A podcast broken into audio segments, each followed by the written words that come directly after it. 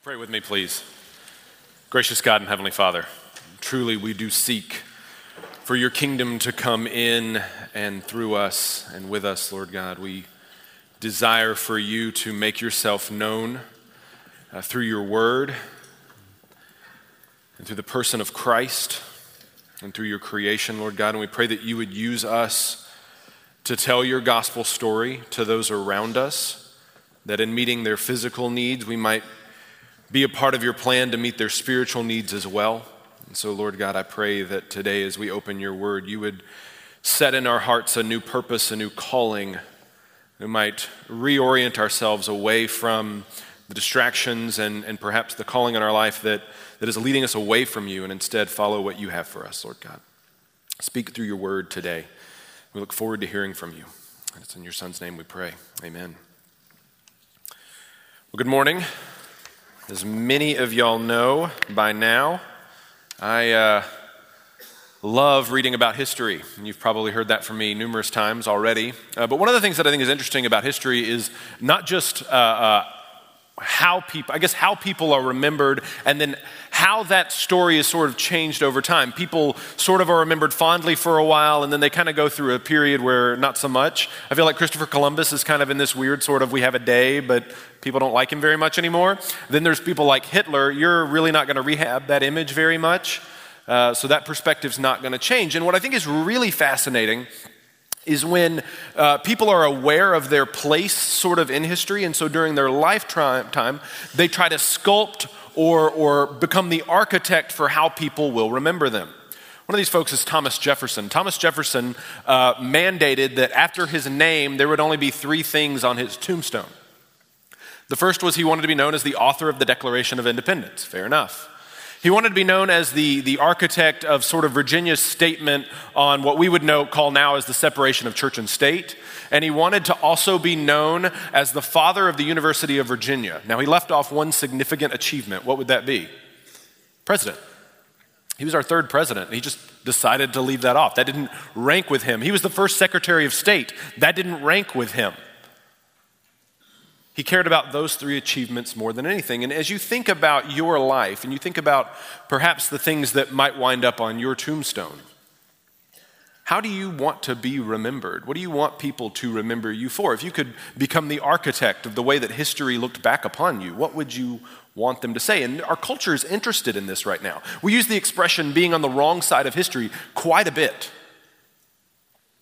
How do you want history to remember you?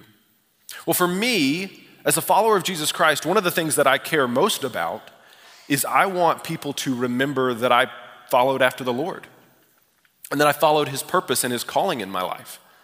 And if they don't remember that about me, then it really doesn't matter what else I do. And for you, if you're here today, I would say you, you are interested in the very least at knowing what God's plan and purpose is for your life. You may have some trepidation about fulfilling that, and I get that. We'll talk about why that is today. But you at least want to know what is God's plan and purpose? How would you know God's calling if you experienced it? We're going to wrap up our series today on brand new, and today we're talking about a new purpose. We're going to look at Acts chapter 20, verse 17. You can turn in your Bible there. And what I want us to do is I want us to look at four marks. This isn't necessarily exhaustive, but this is four marks of a God given purpose so you can either examine uh, what you feel like your purpose in life is, what you feel like your calling in life is now. You can examine your life now in light of these marks. Or if you're kind of at a crossroads or you're looking for something new today, you can begin to, to think about, all right, what do I need to be on the lookout for? We're going to find ourselves in verse 17, and we're going to see a new calling will have new characteristics. So that's the first mark. A new calling has new characteristics. Verse 17 Now from Miletus, he, that's Paul, sent to Ephesus and called the elders of the church to come to him. And when they came to him, he said to them, You yourselves know how I lived among you the whole time, from the first day that I set foot in Asia. Now, Paul's going back where it all began. He's going back to Jerusalem, and he's on a very specific mission. He'll tell us later that he feels like the Holy Spirit has compelled him to go there, that he doesn't really have a choice. But with him, he is bringing a load of money that he's collected from the churches that he's planted in order to alleviate the poverty that the Jerusalem church is experiencing. So Paul is in a hurry. He wants to get there before Pentecost. And he also doesn't want to travel over land because traveling over land in that day and age was dangerous. You could be uh, attacked by bandits or brigands and, and he would lose the money. So he sends away to the Ephesian church, which is not on the coast, and he says, Come and visit me in Miletus because I'm not leaving and I want to say goodbye to you. I want to impart some wisdom to you. I want to remind you of who I am and what I have done around you. And what I think is interesting about what Paul does here is he begins this speech, this farewell speech to the Ephesian elders. He doesn't talk, begin talking anyway. He doesn't begin by talking about what he accomplished or the success that they had together in Ephesus. He talks about the way he went about pursuing his calling. And so let's look at some of the characteristics that he mentions that would be characteristics of a God given purpose. Look at verse 19. Serving the Lord with all humility. All right, let's stop there. Humility is a key component of a God given calling. He emphasizes the humility of his work. The word humility means lowly, undistinguished, of no account, pliant, servile. I think another way to understand humility is a proper perspective of how things really are. You don't think too much of yourself, you don't think too little of yourself. You understand your place in God's economy. And notice that Paul indicates this. Go back to 19. He says he's serving the Lord. This was really where Paul derived his sense of humility not from what he was doing. Because if you would sit there and say, well, Paul was of no account, surely not. He planted bunches of churches. He's probably the greatest Christian of all time, arguably. He wrote many books of the Bible, saw tons of vision. I mean, just the man's life is replete with stories of great accomplishment. Of anybody, he should not be lowly. And he even goes on later to say, I count my life of little worth. Well, I count it as worth. But you see, Paul did not derive his sense of accomplishment, his sense of purpose, his sense of identity from what he was doing. He derived it from who he was serving. And if you are serving the Lord in your purpose, it does not matter what you're doing, it will be glorifying to God and it will be significant. It will matter. It will have eternal weight and eternal glory. If you're deriving your sense of purpose from what you're doing, you'll become frustrated. You'll feel a, uh, a, a, sense of senselessness and purposelessness. You'll cut adrift you'll be like, why am I doing this? But if you stay anchored to the Lord in the midst of your calling, again, whatever it is that you're doing, then be something that's God honoring to Him and have significance and purpose. So, how do you become humble? Well, the first thing I think you got to do is you got to pray for it, right? Even the act of prayer itself is humility. humility. And then I would say, in the context of that prayer, you need to ask the Lord to be gentle. Because if you've ever asked for humility, sometimes that comes through humiliation, which is fun. It's not fun. You need to talk about yourself less. Talk about yourself less. I have a friend of mine named Scott Orsack. Scott's a member of this church. He's fantastic. Him and his wife come over every other week to, to help us with our kids and just kind of kind of hang out with our families. Great friend. And Scott has this uncanny ability. He's like a Teflon human being. You can ask him questions about, like, hey, how's work going? And within two minutes, he's got you talking about yourself, and you're like, 20 minutes later, I'm like, I still don't know how his job is going. Because he's just very good listener and very good at getting other people to talk about themselves. It's a gift I do not have. Except the fact that not everybody's going to approve of you. Not everybody is going to approve of everything that you're doing. It's not a popularity contest. I think prideful people think that everybody needs to be on their side. And then we need to reject entitlement. Prideful people tend to think that they're entitled to things. In our culture, in our particular situation, our socioeconomic status tends to derive that sense of entitlement. We need to push away from that. We need to pray that God would open up our eyes to see parts of our lives where we have become entitled and ask that He cleanse us of that. We need to repent of those things. Paul's just not humble, though. He's also passionate. Let's keep reading. Verse 19 serving the Lord with all humility and with tears and with trials that happened to me through the plots of the Jews. So, the cool thing about Paul's journey back to Jerusalem is you see parallels with Jesus' own journey to Jerusalem where he's crucified. There's tears, there's trials, there are Jewish sects that are trying to uh, impede the travel, they're attacking him. Uh, uh, he also is accompanied by disciples, just like Jesus is accompanied by disciples. There's a lot of parallels, and I think Luke is doing this intentionally as the author of both the Gospel of Luke and the, and the book of Acts. Paul uh, seems to always run into tears and trials and difficulty, right? I think my favorite story of Paul's is in Acts chapter 14.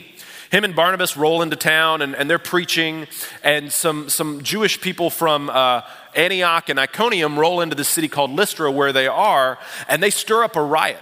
And it's so bad that they, they, they bring Paul outside the city and they stone him to what they think is to death. They think he's dead.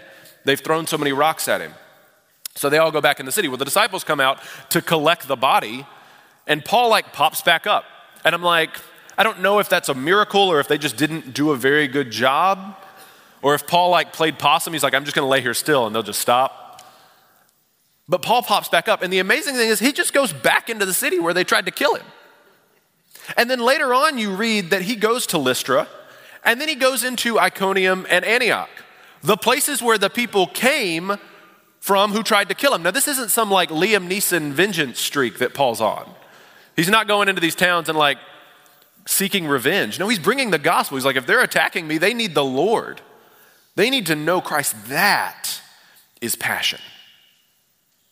Passion that says, I don't care what happens to me. I don't care what it costs my comfort. I don't care what it costs my, my wealth, my portfolio, what it costs my life, my health. I am going to pursue what God has for me. And nothing is going to stop me. That's passion. Now, not everything we are passionate about is God's call in our life. I am passionate about baseball. It is currently not the call in my life. If I can catch up to a 99 mile an hour fastball one day, maybe it becomes the calling in my life. But one of the things that I am passionate about is teaching and learning. I'm beginning to understand more about myself and realizing that, that if something doesn't involve learning or teaching, I become very disinterest, disinterested in it very quickly. I like to learn and I like to teach. It's where I find my passion being, being stoked. Now, this doesn't always mean that you'll be passionate about your calling. You won't feel that passion, but you will feel a sense of compulsion. I have to do this. You may go through seasons where you take a break, you may go through seasons where you take a sabbatical, and that is all well and good. Rest is righteousness. But you also need to recognize that there's if it's your calling, you just you can't get away from it. The Lord won't let you get away from it. At the same time, your passion for your calling should not be um, should not outweigh your passion for people. If your passion for your calling is outweighed by your passion for people, then that's not the calling of the Lord in your life. And I know this because God's passion is for his people. He sent his son to die for his glory, yes, but so that he could rescue a people for himself. So we need to be passionate. We also need to be consistent. Be consistent. Look at verse 20. How I did not shrink from declaring to you anything that was profitable, and teaching you in public and from house to house, testifying both to Jews and to Greeks of repentance toward God and of faith in our Lord Jesus Christ. Paul's consistent. Public, in the home, Jews, Gentiles, didn't matter the audience, didn't matter the place. What he spoke was truth every single time.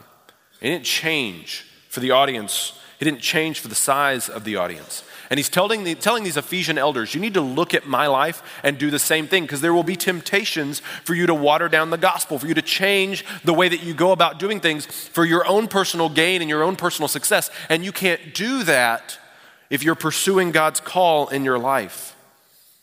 And so the same has to go for us. Cannot be so obsessed with popularity and so obsessed with being on the right side of history that we water down the truth of, the, of God, the truth of the gospel. Now, there are, there are core things that we should never waver on. There are some things that perhaps are stylistic that, yeah, we can change. We should always be thinking about the people who are not in the community of faith and how to bring them in Absolutely. That doesn't mean you change core things.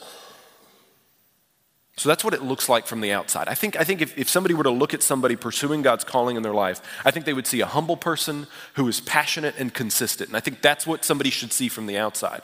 But then it raises the question what should it feel like? What should it look like from my perspective as I pursue God's calling? Well, a calling, a new calling should have new conditions. I'm going to read 22, and it's, it's going to be a fairly long segment, but this is kind of the meat of Paul's speech. I didn't want to break it up. And now, behold, I am going to Jerusalem, constrained by the Spirit, not knowing what will happen there. except that the Holy Spirit testifies to me in every city that imprisonment and afflictions await me. But I do not account my life of any value, nor as precious to myself, if only I may finish my course and the ministry that I received from the Lord Jesus, to testify to the gospel of the grace of God. And now behold, I know that none of you among whom I have gone about proclaiming the kingdom will see my face again. Therefore, I testify to you all this day that I am innocent of the blood of all, for I did not shrink from declaring to you the whole counsel of God. Paul's understanding of his ministry is like a train on a track. He's not an airplane that can just go wherever he wants. He's a train on a track. He's following what God's will is for his life, and he will not deviate from that course, even if it costs him pain, suffering, difficulty, trial, tears. It's going to lead to him having discomfort, loss, loneliness. He's going to be separated from people that he loves and cares for. And so we do the same. Pursuing God's call in your life will lead to discomfort. It will bring you into uncomfortable places. It will bring you into places where you have to sacrifice, perhaps. Sacrifice a lot. Sacrifice everything. And the world around you is big on sacrifice. You're going to hear a lot of interviews this week as athletes talk about being in the biggest game of the year, right? And they're going to say how, since I was in Pee Wee football, I sacrificed to get to this moment. This is the most important day, most important game of my life. I worked hard. We worked hard. We sacrificed. This is why we go to practice. This sacrifice, sacrifice, sacrifice. But they are sacrificing for their own glory, for their own trophies, for their own wealth, for their own gain, for the most part. The world around you will tell you it is good to sacrifice as long as you get something out of it. But that's not what Paul does. Paul does not sacrifice for his own glory, he sacrifices for the glory of God and the good of other people. That's what Paul sacrifices for. That's what moves him as he pursues God's calling in his life. So, if we're going to pursue God's calling in our life, we have to work out and get rid of this what's in it for me attitude. We have to persecute that sense in our own life. What's in it for me? What's in it for me? What's in it for me? We have to be willing to forfeit our success, our fame, our glory, our resources in order to pursue what God has for us. Now, obviously, I think it's very difficult to start there. I do think when you come to know Christ for the first time, when you accept Him as your Lord, yes, you are saying, Lord, I want to follow you no matter what it costs. But as you grow in Christ, sometimes you begin to realize, or as you make that pursuit, you begin to realize what that actually means. And it becomes difficult to actually sacrifice those things. But I think our God is a gracious God who wants to train up his followers so that they are ready and willing to sacrifice when he asks them to. So you have in your bulletin there, you have a card that says 2020 commitments, my 2020 commitments. And I think this is a good starting place. This is a great sort of, as you're looking to pursue God's calling in your life, this is a great starting place for you to fill in some blanks and say, This is where I am, and this is the next step for me. This is where I'd like to be next. So, the first one there, I'll pray regularly for PCBC and its kingdom work, as well as for those in physical and spiritual need. So many of our prayers are located in ourself. That's the what's in it for me attitude. And there's nothing wrong with praying for yourself. But how often do you pray for the work of God in the kingdom? How often do you pray for our church? I read a stat this week that said eight Christians are killed every day around the world. So when I've struggled to stay focused or struggled to do, uh, spend time with the Lord or, or just struggled this week in any way, I think to myself, there's eight people who died today who kept the faith, and so I need to keep the faith. Again, get, do, do what you have to do to keep your eyes up on the larger kingdom work. I'll be in worship with fellow believers. The, the, the blank there is for frequency. How often are you going to be here with us? Obviously, we want you here every week. But that might not be where you're at right now. Maybe there's a work conflict or something like that. So, what are you going to commit to? I'm going to be at Park Cities Baptist Church worshiping with people X number of weeks a month. I'll be accountable to others in a specific group. Write down a small group there, write down a connect group there. A group of men or women that are going to stay with you and hold you accountable. I'll serve regularly in this ministry. What area are you going to serve? Again, if you want to get this uh, uh, what's in it for me attitude, we begin to serve to get rid of that attitude.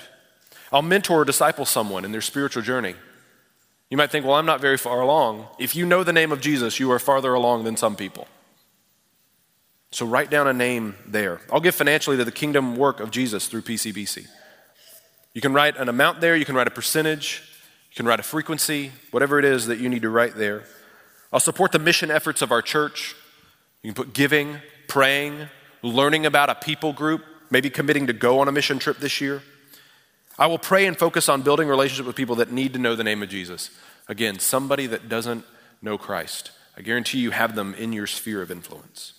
And so that's where you can start. You can start with just a simple card, put it up on your fridge as a reminder of what you're committing to do today and, and, and in the future.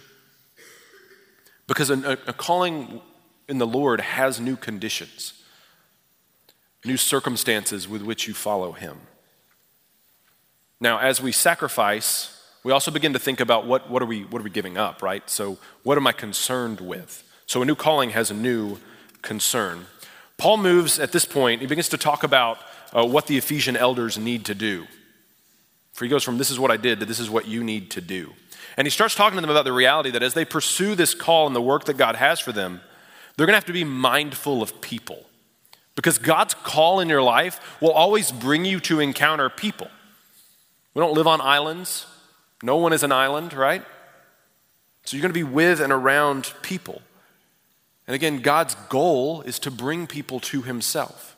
So Paul tells them to pay attention, to be on the watch out for, and he moves kind of out of concentric circles. He starts with themselves, then he starts with, with the people who are around them, and then he goes to people that are outside the church or, or people that might be threats to the work of God. So let's walk through this. One, concern for yourself. Verse 28 Pay careful attention to yourselves. Now, the way you read this is you might say, well, doesn't he mean like like, y'all watch out for each other. That's a possibility, it's a legitimate possibility. I think that Paul would have said, though, watch out for one another. I think he's saying, pay attention to yourself. Like, you need to shepherd yourself. And you might say, well, Travis, didn't you just say, like, I need to be willing to sacrifice, like, everything? Discomfort, my health, all this other stuff. Like, what is, isn't this contradictory? I would say, no. God does not view his people as disposable parts in his quest for glory. God does not want to just use you up and throw you away. God desires you to be in his family, to be loved, to be cared for. That's why Jesus died for you, to bring you into the family. You're not disposable.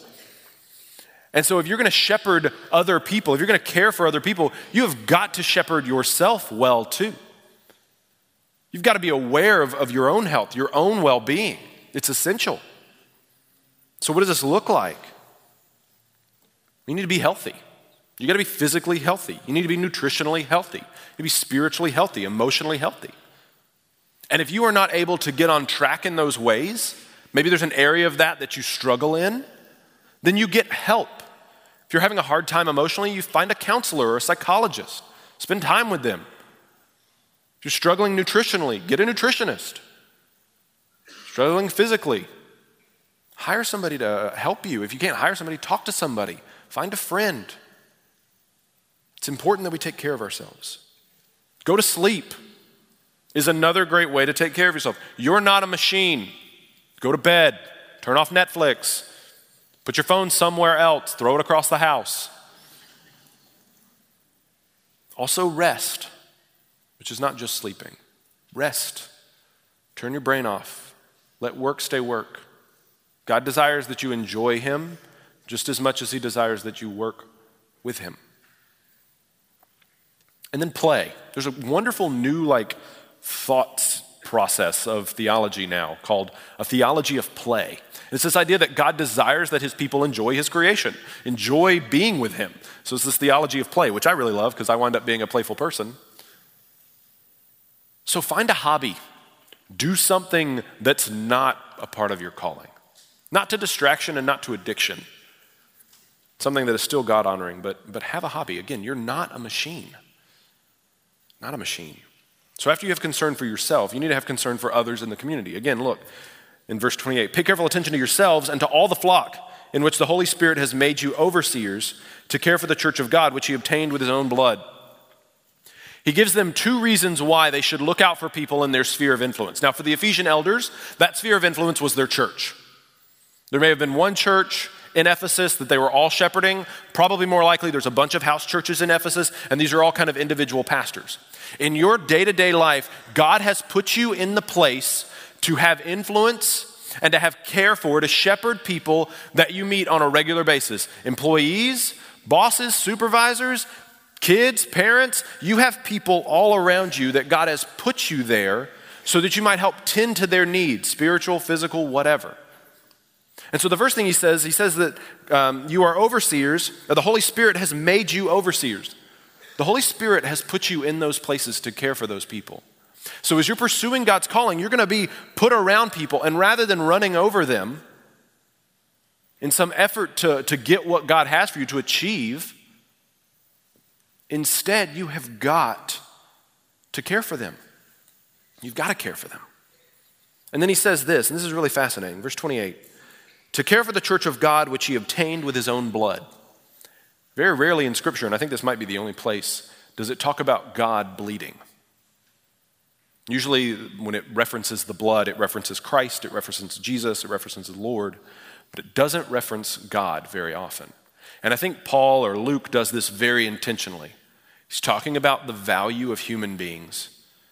Something is valuable in as much as what someone's willing to pay for it. Something's worth a million dollars if somebody's willing to pay a million dollars for it, right? What God is saying here through His Word is that people are valuable because I bled to, I gave them up the most precious thing, myself, to acquire them. I bled for them. So we cannot look at people as instruments to be used for our success, our glory, our fame, our fortune, and then discard them. We cannot do that and be following God's purpose. Otherwise, you're just putting people into a meat grinder and discarding them. That's not righteousness. That's not pursuing God's call in your life. Accomplishment, success, winning, these things matter very little if the roadside of your success is littered with the bodies of people that you've abused, cajoled, manipulated, maybe that you've just ignored. You know, ask that God would open your eyes your calling should not cost everybody's blood but your own. And remember that God values people, and God is also a righteous judge. And if we have done these things and have not turned from it, we'll have to answer for that to Him because He cared for them. So con- confess, repent. All of us have used people, all of us have. Confess, repent, ask that God would change your heart towards them. Would change the way that you work with people, the way that you interact with them, so that you might not use them, but that you yourself might be used. And then we need to have concern for those who are outside. Verse 29 I know that after my departure, fierce wolves will come in among you, not sparing the flock, and from among your own selves will arise men speaking twisted things to draw away the disciples after them. Therefore, be alert. Remembering that for three years I did not cease night or day to admonish everyone with tears. Paul's worried that outside the church, outside the, the area of influence, or even within your sphere of influence, people are going to rise up and they're going to distract you from the calling that God has in your life. They're going to try and make your calling about you. Anybody familiar with the, the mythological story of Jason and the Argonauts? Jason is on the pursuit of the golden fleece. He's got the Argo, the, the boat, and, and one of the, the, the things they have to pass by, I think on their way back, are the sirens. The sirens are mythological creatures that have beautiful voices. They're these kind of female type creatures uh, that sit on the, the rocky shores and they sing beautiful songs.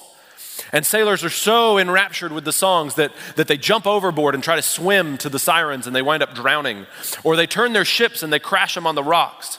And so Jason has his men kind of kind of plug their ears with cotton balls or beeswax or something. They didn't have cotton balls back then.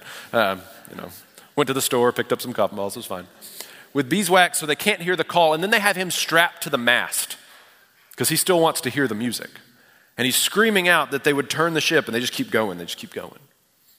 There are going to be sirens that come into your life and call you away from the Lord, saying, Come here. This can be about you. You can have it all. You can have it both. You can have it any way you want. Just come. And you know what's going to happen?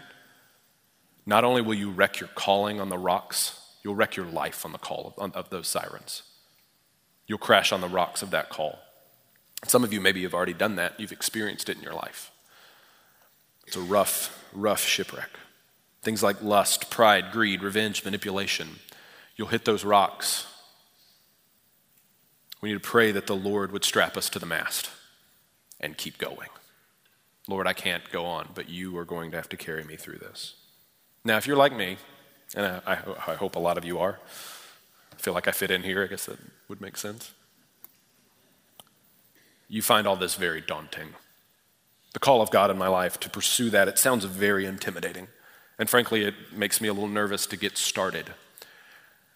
I need something new. I need a new motivation. I need a new catalyst. And a new calling does have a new catalyst. Verse 32. And now I commend you to God and to the word of his grace, which is able to build you up and to give you the inheritance among all those who are sanctified. Paul commends them to the grace of God and the word of grace. He commends them to the gospel. He says, This is, this is what's going to keep you going. This is what's going to get you started. This is, this is everything for you. This is the catalyst, the gospel, the truth that I can't do this on my own, the truth that I can't make it, the truth that, that I'm broken and I'm a sinner. I've done things that have fallen short of the glory of God. The fact that, that God even wants to do anything with me, much less have a purpose for me, should be humbling for us. But He sends His Son to die on the cross for us, to pay the penalty for our sin, so that we might have a relationship with Him and then we might fulfill the purpose that He has for us. You've got to put your faith in Christ from the get go. Otherwise, whatever calling you have in your life, it will not have eternal significance.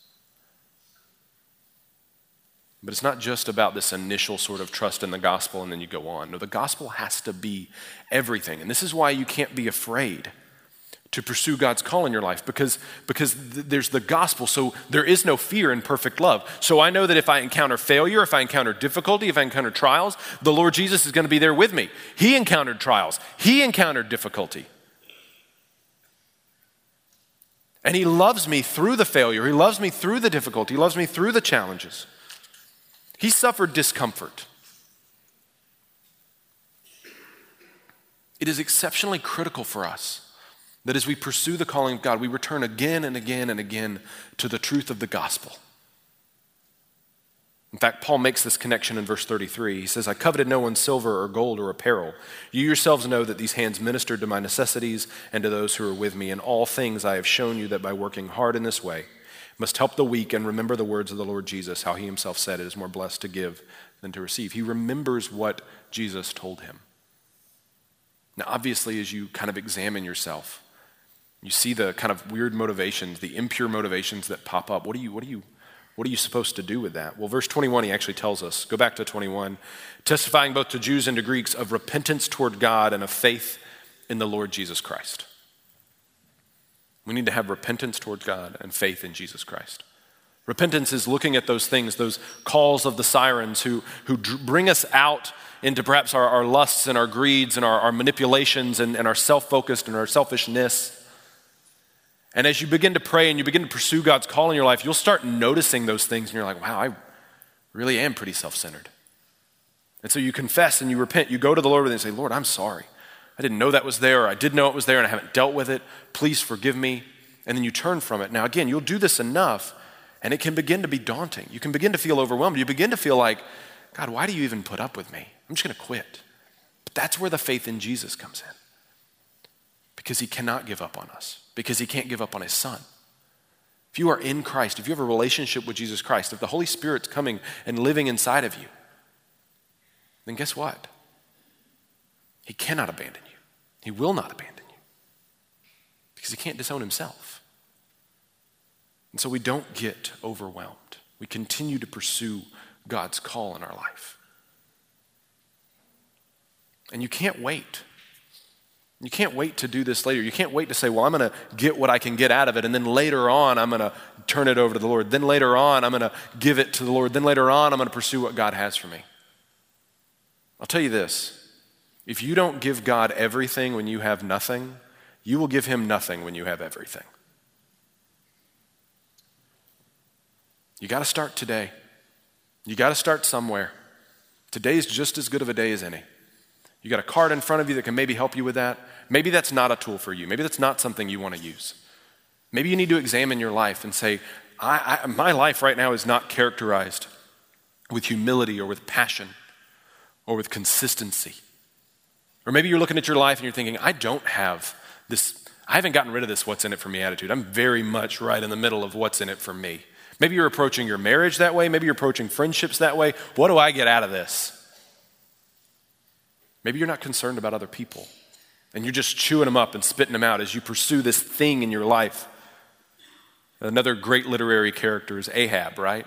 As he pursues the white whale in the book Moby Dick. Spoiler alert, again, the book's like 150 years old. The pursuit causes him to wreck his vessel. And I believe everybody dies, except for one person who tells the story. Don't be Ahab. Be like Paul. And more than that, give your life to Christ. Be you, but a sanctified you that's pursuing God's call in your life and return to the gospel again and again and again. Like some kind of fountain of youth that just rejuvenates you every day. You go back to the gospel. You remember the hope that we have in the gospel.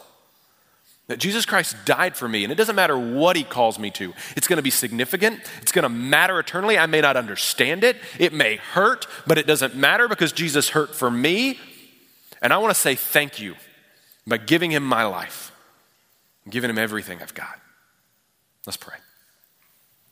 Gracious God, we thank you for today because today we have, it's really all we have.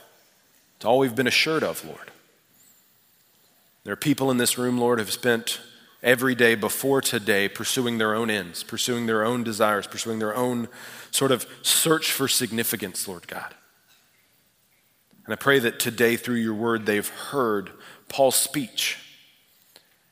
He said, I want to be remembered that way. I want to be remembered as somebody who was, was consistent and humble and passionate and was self sacrificing. I want that to mark my calling, my pursuit from here on out. And Lord, I see my need for you in the gospel. I pray that people would come to know you today. For those of us who do know you, Lord, I pray that we would look at our own lives and that the calling that you've given us, Lord God, I pray that we would examine it. If it's not of you, Lord, I pray that we would abandon it. But if it is of you, Lord, all of us need sanctification. I pray that you would sanctify, that you'd make holy, that you'd make righteous the pursuits that we have in our lives. We look forward to the work that you're going to do and pray that you would be gentle as you do it. It's in your son's name we pray. Amen.